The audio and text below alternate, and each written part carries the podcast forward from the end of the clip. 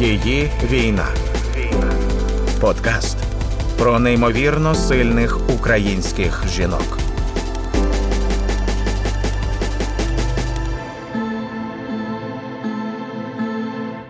Вітаю всіх! Я Тетяна Трощинська, і це подкаст Її війна.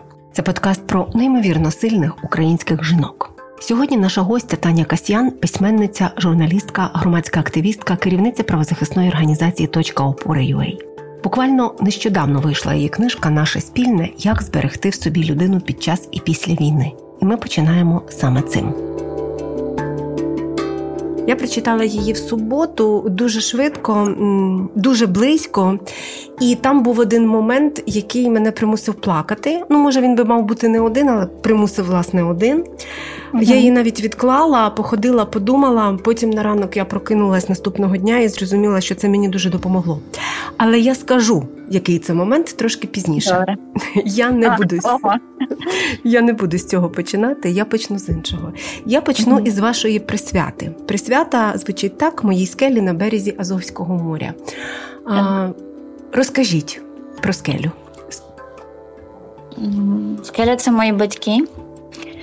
І я знаю, що люди, які е, читали книгу книгу і не в курсі моєї особистої історії, е, спочатку думали, що ну вони знають, що я з Маріуполя, думали, що це якась там особлива скеля або камінчик, де мені подобалось це, я не знаю, тусити, читати книжки. От, ем, Але далі по тексту стає зрозуміло, що скеля це мої батьки, і це моя опора і надія в те, що. Ем, місто повернеться, місто Маріуполь. І чому я їх називаю скелею? Тому що вони тверді в мене, напевно, що досить вперті в своїх принципах і цінностях. І своїми коренями вони дуже сильно проросли в землю в свою землю, де в нас будинок, і в Маріуполі, і їх неможливо звідти здвинути. Тобто скеля така має двозначний зміст, вони в окупації, е, але вони непохитні в тому, в що вони вірять, кого вони чекають. Кожна розмова з татом закінчується з того, що е, він говорить, що мені головне побачити тебе. Кожний ранок з мамою починається з того, що вона мені в телеграмі кидає фотографію Азовського моря з якихось телеграм-каналів. От, Тому ну, це такий якийсь, напевно, що непорушний зв'язок. І ну, ця книга не могла бути присвячена нікому, крім них. Я думаю, що ви пройшли з ними всі ті етапи, які проходять всі там вмовляння, переконання, угу. якихось розмов, і все одно завершилося оцим, напевно, розумінням проростання дуже глибокого, так? Так, Е, ну тут мені допомогли розмови з психологами, з психотерапевтами, коли я працювала над книгою. Тобто я якось інтуїтивно це все розуміла, чому люди, наприклад, трохи старшого віку, да, молоді легше От так думає е, старше покоління, тому що молодь переїхала, виїхала е, і легше знайти роботу. Ну це через ем, ейджизм у суспільстві. Тут можна ще глибше копати цю тему. А люди, коли вже у віці 60 років, то вони. Їм дуже складно побачити для себе якісь перспективи в невідомому для себе місті, місці, знайти роботу, бо це вже пенсійний вік. Це перше. Друге, в них за плечима вже багато всього. Будинок зі спогадами, будинок, який будувала ще бабуся моя, будинок, де зростали кілька поколінь, е, город свій. От е, там не те, щоб я сказала, що якийсь багатий будинок. Ну, в мене дуже така звичайна родина, там е, вчителька і інженер. От, е, але в кожному в них більше нічого немає, так вони мені говорять. І коли я працювала над книгою. Е, я розмовляла з фахівцями, е, психологами, і мені так і казали: ти знаєш, Таня, ем, для людей там старшого віку їм краще в гіршому, але зрозумілому, звичному вже для них, ніж в невідомому. Хоча це невідомо може бути ну, потенційно кращим, але вони вже бачать ті реалії, в яких вони живуть, вони вже до цього звикли. А те, що може бути, е, їх лякає. От, Тому, Тому ось так. І тепер я запитаю про себе, чи знайшли ви про про себе про вас, я маю на увазі. Mm-hmm. Та? От, е, Чи знайшли ви для себе щось, що вас тримає, тому що думки про те, як вони там, не завжди можливість отримувати інформацію і якийсь зв'язок з ними тримати в той момент, е, коли би вам хотілося, ну, це дуже важко. Е, це важко, особливо це було важко там в перші місяці, бо взагалі не було якогось стабільного зв'язку. Е, а перші три тижні я не знала, чи вони живі, тобто якимись уривками мені повідомляли, що там тиждень тому батьки були живі. Ем, я в чому опору? Я шукала цю опору, бо мене там якби я тримаюся, тримаюся, а потім якась розмова з батьками, і мене може винести на три години в сльози. І е, взагалі тема, коли мене питають про батьків, це зараз навіть я говорю, і в мене вже е, сльози на очах, тому що ну, це, типу, щоденний біль. Бували такі дні, що я я прям злилася на них. Типу, що нічого не змінюється. Я і злилася, і і сміялася з цієї всієї ситуації. Ну, типу, шукаєш да, якісь способи прийняття. Бували такі дні, що я не могла з ліжка встати по кілька днів. От, Але я розумію, що е, сам ну ніхто крім мене мене не прогодує. От Мені треба ну, бути сильною і заради них теж. І я розумію, що я готую це підґрунтя все-таки для того, що або ну, буде деокупація, або вони все-таки виїдуть, і мені треба їх буде якийсь там час забезпечувати, допомагати підтримувати там ліки, тощо, бо звісно, що і стан здоров'я там погіршився з через і психологічне навантаження, тривожність. Вони ну і коли там дуже рідко вони мені по відео дзвонять, то я бачу, як вони постаріли і. Е, в чому ще я шукаю? Ну так, я шукаю опору в собі, перш за все. От ем, це важко. Потім я розумію, що я все-таки не одна в цьому. В мене є друзі, в мене є кохана людина, в мене є колеги, які мене теж підтримують, і е, родичі, і і я шукаю опору в сенсі того, що роблю. Наприклад, оця книжка, вона теж є е, таким от е, камінцем е, в те, в що, що я роблю загалом е, в Україні в своїй роботі. А для мене це важливо розбудова такого свідомого українського суспільства. Зараз такі фрази прям звучать. Але ви ж це робите, тому ці фрази вони, вони правдиві. Да, е, емпатійного, розуміючого, приймаючого це нашу різність е, як людей, різність досвідів. Е, і Ну і книга, вона теж, якби коли мені запропонували написати щось таке, типу вона вимальовувалася з цієї моєї загальної якби мети і сенсу, ну сенсу життя. От, от це можливо якась місія. От я для себе її так визначаю, і ця місія мене тримає. Я розумію, що я не одна така е, класна, що в мене є е, однодумці, які теж роблять щось там. По своїх напрямках, але я розумію, що мій вклад може внесок буде комусь цінний. І зараз ще а, додатковою опорою для мене стають коментарі людей. От як ви сьогодні, тільки що мені сказали, я теж отримую коментарі від незнайомих мені людей, коли люди кажуть, там що я боялася читати там цю книгу. Звісно, там є моменти, де ти плачеш, люди там не хочуть розклеюватись зараз, е, хочеться триматися. Але вона якась ця книга виходить, що терапевтична і відповідає на якісь питання, які ти навіть боявся чи боялася собі ставити. Її війна. Авторський подкаст Тетяни Трощинської. Таня Касьян цитує у книжці психотерапевтку Марію Фабричеву, яка каже, що на психологічному рівні війна з погляду агресора це заборона на життя. Ракетними обстрілами Росія шле нам повідомлення: не живіть, згиньте. Тому так важливо на війні хапатися за те, що робить нас живими.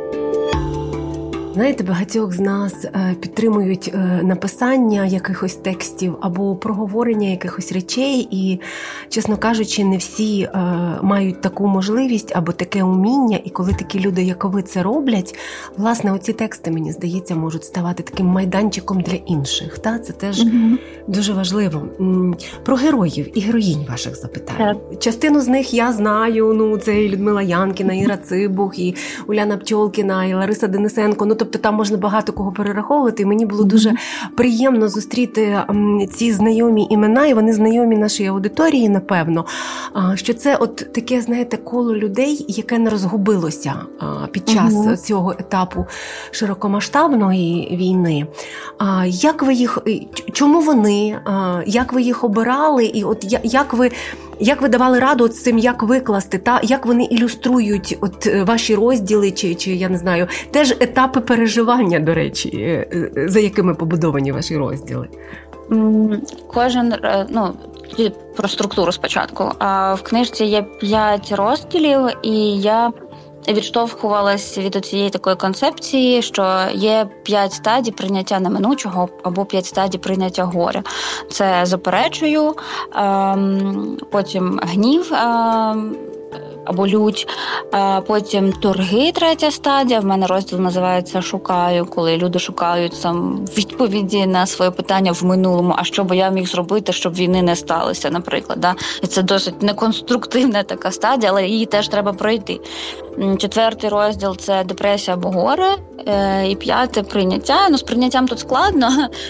Е, в прийнятті я більше зосередилась на тих людях, ем, які мені дають розуміння і бачення, яким я хочу бачити українське суспільство. В прийнятті я більше говорю, напевно, що про толерантність, от е, а також трошки про сміх і гумор, як нам сприймати нашу нову реальність і не втратити здатність сміятися. І тут, наприклад, є історія Васі Байдака, е, відомого стендап-коміка. Коли я собі накидувала героїв, в мене там їх було там спочатку 10, потім 20, Я приблизно роз, так от розуміла, хто чим займає відбувається. В мене, якщо чесно, була інша трошки м- класифікація, да, то хто де буде. Бо мені от е, там багато з цих героїв є моїми друзями, приятелями, з якими ми тримали зв'язок е, там з лютого 22-го року. І я, от спілкуючись з ними, я розуміла, о. Це прям така там емоція, прям стільки гніву, клас, це буде в розділі людь. А потім, коли дійшла черга робити інтерв'ю розмови, я розумію, ні, в цій історії дещо інше приховано. А от в тій історії, де я думала, будемо ми плакати, горювати, я відчуваю, що людина проживає е, таку агресію. І я така, ого, значить, так от ми будемо міняти. Тобто е, приблизний список героїв, який був в мене на початку, він майже там 90% і зберігся. Е, Бо знову ж таки, от е, чого, наприклад, Лариса Денисенка в цій історії, да? Е, тому що вона мене дуже надихала м, своїми постами інтерв'ю про те. Е, ем, що як нам ставитися до того, що робить Росія? Я от я зрозуміла з її е, висловів, з її постів, що ну дійсно чому це геноцид, і плюс Лариса працює з. Жінками, яких зґвалтували е, росіяни, окупанти, і це теж важлива тема, про яку я би могла поговорити от саме з нею, знаючи, як вона працює з цією темою, знала, що це буде максимально правдиво і чутливо. От що мені дуже важливо в цих історіях було зберегти. Е, Іра Цибух. Е, Іра Цибух, я її знаю взагалі зовсім по іншому проєкті. Ми робили проєкт для підлітковий, такий для дітей, писали тексти про українську кухню і навчали дітей стандартам журналістики. Типу, я її знала, ось таку, як е, тім плеєр. Да, Ми грали в одній команді, класні робили проекти, їздили там в Донецьку Луганській області знімали з дітьми документальні фільми. Я взагалі не знала, що в неї такий є бекграунд, і коли вона пішла е, на фронт, вона госпітальєрка. І я подивилася, і мені стало зрозуміло, чому вона така категорична, принципова, рішуча. е, от зараз я буду знову іджистки звучати попри свій вік. Ну бо вона. Молодша за мене, там їй 20 з чимось, але вона прям ну ні такий стрижень, і я зрозуміла, що я хочу її історію. Тобто я брала людей, які, яких я в першу чергу, напевно, що знала десь якимось чином притикалася, і які мене особливо вразили а, або своїми вчинками під час повномасштабного вторгнення, а, або своєю якоюсь реакцією а, і так далі. Ну і звісно, що там є історії людей, яких е, масовий читач не знає. Це історії маріупольців, от е, це історії моїх. Е, подруг, мого викладача, е, і мені важливо було їх теж е, туди поставити. Чому? Тому що я була вражена, звісно, що я була. Вражена тим, що вони мені розповідали, і я була дуже рада, що кожен з них і кожна вибралися, і ми там розмовляли в мене на кухні. Там про те, як людина там виїжджала е, через фільтраційні табори, які це пекло. Або коли я пам'ятаю, я побачила дівчину мою знайому. Е, вона теж там колишня журналістка і теж працювала в культурних проєктах в Маріуполі. Я пам'ятаю, сижу у Львові. Я там перші місяці жила у Вінниці, потім у Львові. І я сижу книгарні, кав'ярні, бачу її через вікно з мамою і сестрою. А я читала, що вони е, вирвалися з міста. Вона була в драмтеатрі за півгодини до е, бомби. І, звісно, для мене це я бачу. У Львові своїх живих. Е, я вибіжала до неї, ми обіймалися. Ми дуже довго там емоційно говорили посеред вулиці, і, і звісно, я розумію, що драмтеатр це дуже символічне місце для мене став це таке місто, е, місце символ для багатьох в Україні і в світі, тому що ну, коли кидають бомбу на місце, де написано слова діти, е, то це такий верхній рівень цинізму. І я зрозумі... і зрозуміла, що я хотіла зробити історію з людиною, яка була в той день там. Її війна. Авторський подкаст Тетяни Трощинської. Я Тетяна Трещинська, і я говорю з Танею Касьян, письменницею, журналісткою, громадською активісткою в подкасті Її війна ви пишете про цю тему, на яку дуже складно говорити, тому що якщо там написати у це у Фейсбуці, то ти можеш отримати таке, що тобі аккаунт захочеться закрити після цього. Промірятися горем. Да? Mm-hmm. А в нас я є... думала, ви скажете про мову. А, Ні, ви знаєте, мені здається, що мова вже давно не то. Порівняно ну, зміряти знову. порівняно змірятися горем, мені здається, що мова а, вона така ну настільки гостра зараз. А от мірятися досвідами, чий досвід болючіший, чий досвід е, складніший, кого більше зачепило. Мені здається, що ми от в цьому стані продирання ран ми ще якраз перебуваємо. А, яке, яке, яке, ваше яке ваше бачення от цієї такої нашої спільної біди в цьому мірянні? Ну там дуже добре Фабричева, психотерапевтка Марія uh-huh. Фабричева говорить про це, про звичку порівнювати себе з іншими. Е, І це взагалі така. М- Ця історія це для мирного часу. Це хто кращий, е, кому важче, кому важче досягати чогось, оцей успішний успіх. І це дуже нехороша історія, бо ем, типу, яка нам дісталася насправді в спадок від радянського союзу, от де всі мали бути якось однакова, сіра маса. Якщо хтось вискакував, це така вискочка була. От, ем, для воєнного часу, для війни, ця е, історія, ця мотивація на успішний успіх, чи хто з нас кращий, е, чи хто більше страждає, вона не діє. А ще в нас є такий культ страждання. О, Це теж ми колись Фабричево говорили. Е, І ось воно типу все поєдналося під час війни. Мене напевно, що е, викосила е, одна історія у Фейсбуці, коли е, хтось з маріупольців написав пост, і в коментарях понеслося, що а ось в тому районі більше дома збереглися, і там, взагалі, як проїхати, то ніби і війни не було. Оце люди в Маріуполі міряються, хто з них більше постраждав. Тобто не просто в межах України, та? а в межах Маріуполя. Та. Так, і і я тоді, коли це прочитала, я така, що ви робите? І, ну, я влізла це єдиний раз, якийсь срач влізла за цей час, і ну і мені мене, звісно, що хотіла поставити одразу. Типу, мене ж там і не було, да? Uh-huh. От, е, але в мене є. Ну, типу, це не значить, що шматок мого серця не в Маріуполі. От і. Кожна з нас, кожна людина в неї свій особистий Рівень сприйняття того, що відбувається, різні гормональний фон, е, різна там я не знаю, глибина стосунків з людьми, які там в різних містах е, під ракетами, е, різний психоемоційний стан. Так, це все, звісно, що накладає. Хтось більш стійко переживає втрати, травми, а когось е, ну, розносить, е, я не знаю, там втрата якоїсь речі, не людини. От, е, і війна це завжди втрати, і ну дуже добре, якщо в когось всі живі, і і цілі будинки, там машини, е, міста е, не під окупа... не під окупацією. Ну це класно, але людині дуже пощастило. От, Але в більшості не так пощастило. В кожного з нас є ну, якийсь біль, і не можна, не можна міряти е, один біль до іншого.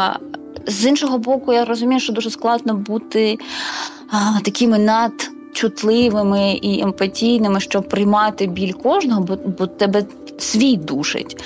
О, Тому тут треба якби. М- розуміти про свої межі, да, де ти можеш е, віддати свій ресурс на підтримку людини, а де треба подумати про своє власне енергозбереження. От але казати, що ось я тут більше страждаю, або я там ем, давніше все зрозумів і більший патріот, е, то ну, це ні до чого не призведе. Це призведе тільки для до розколу суспільства, а а це путь в нікуди, тому що шлях в нікуди, бо ми не знаємо, коли закінчиться війна. І нам ще, якби у нас поствоєнних проблем буде купа, е, і нам треба зберігати ресурси і сили, і ось цю єдність, яка була дуже сильно відчутна там в перші місяці, і яка зараз ну вона трошки якби захиталася.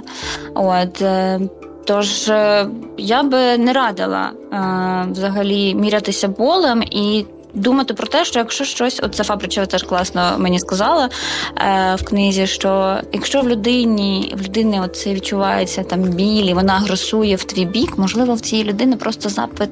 На співчуття, і просто треба сказати, мені шкода, що ти переживаєш це, чим я тобі можу допомогти, як тебе підтримати, а не агресувати у відповідь. Бо якщо агресія породжує ще більшу агресію, нам цього не треба. А, Мені здається, що так, от під завершення це дуже такі хороші слова, які зараз пролунали від вас. І оскільки ми згадали Марію Фабричеву, психотерапевтку, яка теж дуже добре знайома аудиторії громадського радіо, а, то я тоді вже розкажу. Та? Розкажу вже в якому місці я плакала. Це, звісно, той момент пов'язаний із притчею, яку ви цитуєте, посилаючись на Марію Фабричеву. У мене помер син. Е, п'ять місяців тому він помер. Це я кажу нашій аудиторії. Він помер від онкозахворювання дуже швидко, буквально за 18 днів. Ми фактично нічого не встигли зробити. І е, вона розповідає притчу про маму хлопця, якого мали стратити, і там вона з суддею і катом щось намагалася домовитись, але і сказала синові, та що от коли їй вдасться домовитися, вона буде в білій хусточці і його не стратять. Mm. А коли їй не вдасться домовитися, вона буде в чорній хусточці, і коли його вивели на цю площу, він побачив маму у білій хусточці, усміхнувся і його стратили. І це, це мені допомогло. Війна і ще і накладаються ще такі так. особисті втрати. Так. І в мене теж в мене теж помер дядько. І, і я навіть чесно, я там пишу в книжці, що я навіть не могла нормально погорювати. Mm-hmm. Я я досі не вірю, що його немає. Досі, коли ми їдемо до моєї тітки, я така, типу, в мене картинці, що він є. Але потім я така, його нема. От, Тому що війна вона дуже сильно захлиснула всі емоції, і я розумію, що в мене я ще переживаю дуже сильно втрату там, ну я маю на увазі міста як. Такого, що я не можу туди поїхати. Mm-hmm. Да, І і будин, будинок він цілий, але знову ж таки я не можу. Я постійно хожу в голові в своєму будинку. І я, ну, типу, я хожу в ньому з перших днів повномасштабної, типу, не орендована квартира, де я живу там вже скільки там 5 років. А от саме будинок дитинства я хожу в своїй голові ось там. Письменниця, журналістка, громадська активістка Таня Касьян у подкасті Її війна про неймовірно сильних українських жінок. Я Тетяна Трещинська і я працювала для вас. Слухайте, думайте. Її війна.